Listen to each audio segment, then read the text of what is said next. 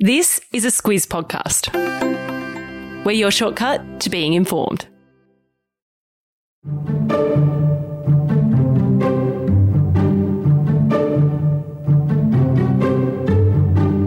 Moore Gilbert is a 33 year old British Australian who, until her arrest in Iran in 2018, was a lecturer in Islamic studies at the University of Melbourne.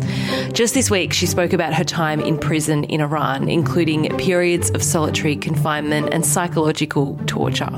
She also spoke about our government's handling of her case, her release, and the lasting effects of 804 days imprisoned in Iran. In this episode of Squiz Shortcuts, we explain hostage diplomacy why Kylie Moore Gilbert found herself caught up in it, what happened to her, and the handling of her case by the Australian government. Squiz Shortcuts is the backstory to the big news stories. I'm Kate Watson. And I'm Claire Kimball. To set the scene, a bit about Iran's system of government and their politics first, Claire. Safe to say, they're about as far away from Australia's as you can get. The Islamic Republic there was founded in 1979 when the monarchy was overthrown and clerics assumed political control under an anti Western theocracy. That put an end to the previous regime's program of modernisation and westernisation and has seen the nation's citizens live under a very conservative form of Islamic leadership. That has put it in conflict with the West, particularly the US, Europe, and allies like Australia at various times over the last 40 years. The last intense round was sparked when former US President Donald Trump abandoned the Joint Comprehensive Plan of Action, which sounds like something that's going to need some explaining. Yeah, I think that's a fair thing to say. that uh, Joint Comprehensive Plan of Action was a deal that was struck with Iran and China, France, Germany, Russia Russia, the UK, and the US. That happened in 2015. Essentially, it saw Iran agree to scale back its nuclear activities, and the West would ease sanctions against them uh, as the payoff. And Trump took a very different view to that of his predecessor, Barack Obama, who joined the US to that plan of action. Trump thought that the agreement rewarded Iran as they continued to be a threat to America and to the West. The other partners to the agreement pleaded with Trump at the time time to keep America in that agreement, saying it was important to keep relationships positive with Iran. Yeah, Trump said, though, that it wasn't in America's interests and he walked. And that set off an escalation of tensions between the nations, including America's assassination of Iran's military leader, Qasem Soleimani.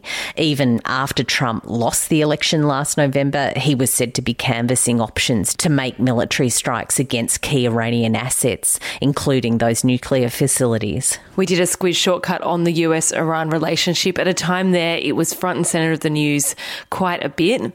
But that really sums up the environment that several Western citizens have found themselves in when imprisoned in Iran. And that includes dual Australian British citizen Dr. Kylie Moore Gilbert. Let's look at the circumstances around her detention next. Iran has a long history of detaining foreign citizens and dual nationals on bogus charges of espionage, which is spying, and swapping them for Iranians incarcerated abroad. Claire, experts say, though, the use of hostage diplomacy has been increasingly used by Iran. And it was only last month in the Squiz Today podcast that we talked about Australia joining an international coalition of 57 countries that were condemning the use of hostage diplomacy. It didn't name any country countries, but mm. what it's about is the arbitrary detention of foreigners in order to apply pressure on a nation over political issues. As you say, Iran wasn't named in that report. No countries were, but experts say it was aimed at them, along with other countries like China, Russia, and North Korea, who have from time to time used hostage diplomacy. For Iran's part, it's believed that there are at least 10 foreign and dual Iranian nationals being held in Iranian prisons, and they're a particular group of people. Yeah, they're charity workers, academics, and researchers. And while the system is very opaque, it's believed that they're a group who have been accused and some convicted of espionage charges. Westerners currently detained in Iran hold US, UK, German, French, Swedish, and of course Australian citizenship. Each nation is in charge of securing the release of their citizens. Australia has taken a specific approach. What Australia did to see Kylie Moore Gilbert freed was a prisoner swap deal. The circumstances and the details of that deal are secret. But what happened was she was released in exchange for three Iranians held in Thailand. They were said to be involved in a failed bombing attempt aimed at Israeli diplomats in Bangkok, but the men were never charged with terrorism. Before that deal was done, the government said it was in intense negotiations with the Iranian government over Moore Gilbert's release. But again, these are processes that are not all that transparent, Claire. No, but the general sense of it from those who have gone through it is that the Department of Foreign Affairs here in Australia works diplomatically behind the scenes, so talking to governments about what can be done. And they don't much like the media to get involved because they say that it can anger the nation who is holding that person that they're trying to help. And for her part, Moore Gilbert says she's not convinced, and this is the quote, that the quiet diplomacy argument stacks up. Let's get into the details of her case next.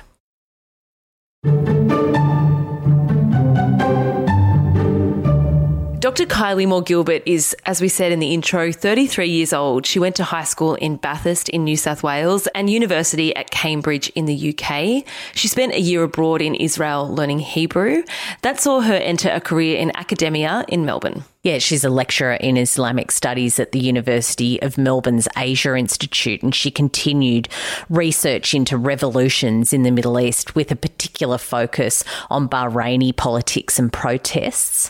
That area of expertise saw her invited to a conference in Iran in September 2018, and that's something that analysts now say was likely a trap set up by Iranian agents. There's no official word on why Moore Gilbert was targeted by Iran, but reports say say she was flagged as suspicious by a fellow academic at the conference. She says she knows who that person is. It's a Bahrainian man she had interviewed in Iran for her academic research. It also could be that she spent time in Israel, Claire, a sworn enemy of Iran. She's also married to a Russian Israeli man. Yeah, and that potentially raises red flags too. What we do know, though, is that she attended that conference. She was arrested at Tehran airport as she was leaving the country country with the Iranians accusing her of spying. And because of the interview she gave this week, we now know a bit more about what happened to her from there on out. She said she was interrogated for hours at the airport, and her initial reaction about the claims authorities were making, and this is the quote, seemed ludicrous to me, she said. Yeah, still, she was kept in a safe house for a week before being taken to Evin prison in Tehran. It's a notoriously bad place to be. Former inmates have described being subjected to mock executions, uh, beatings, and psychological torture. And Moore Gilbert says that her time there was very dark, particularly the first month where she was held in extreme solitary confinement, which was a two metre by two metre box basically with nothing other than a phone in it. She said she really lost the plot during that period. She had suicidal thoughts, but she never made an attempt to take her own life. After that, she decided to channel her anger at her mistreatment into building her own strength. She kept her mind occupied, she says, with singing, yoga, and meditation. And she said that she wasn't broken after after that, which is pretty incredible. Oh, yeah, just amazing, particularly given there was more bad news to come, including that she'd been sentenced to 10 years in prison for those spying charges. In the 804 days that she was in detention before the Australian government did that prisoner swap deal for her release, she says that she was subjected to horrific conditions and psychological torture. She says that she was beaten once by guards, but wasn't physically tortured. So I guess that's something. She did say, though, that the psychological torture she experienced was sometimes manifested in physical pain. Moore Gilbert questioned the Australian government's approach to securing her release, as we touched on before in that interview, saying she was never on board with that approach of quiet diplomacy. Being on the inside, she said she knew the only way Iran would consider releasing her was if public pressure was applied. And she asked her parents in their phone calls to spread news of her situation far and wide. That didn't happen, though, with the Australian government urging the media to keep the news quiet because they said they were working on the inside with Iran to secure her release. And for that first year, that was the case. Her situation didn't come to light publicly until news of the detention of a couple of Australian backpackers. That was Jolie King and Mark Firkin. Uh, that was reported on late in 2000. 2019. As you said, a year on from when she was first arrested. From there, Moore Gilbert's detention and treatment was widely reported on here in Australia and around the world. And she says that was a key part of securing her release. Now she's home, Claire, arriving in Canberra in November last year. Things haven't been smooth sailing here either. No, far from it. When she arrived home, she discovered her husband had started a new relationship with one of her colleagues. And she says that she knew something was up even when she was in Iran via their phone calls when he stopped telling her that he loved her. She says that she feels betrayed and that it's something that's even harder to deal with than her detention. But she hasn't spoken to either of them since arriving back in Australia. Feels like Dr. Kylie Moore Gilbert is a name we're going to hear a lot about from here on out. She's looking to the future. She says she's writing a book on all of it, and that's something that she wants to do. That's your shortcut to freeing Kylie Moore Gilbert. Onto our recommendations. Each episode of Squiz Shortcuts, we recommend some further reading, listening, or watching. Pretty obvious one today from me. It's a link to that interview with Dr. Kylie Moore Gilbert. It's been a bit tricky to find, Claire. It aired on Sky News on Foxtel, so it's behind a paywall.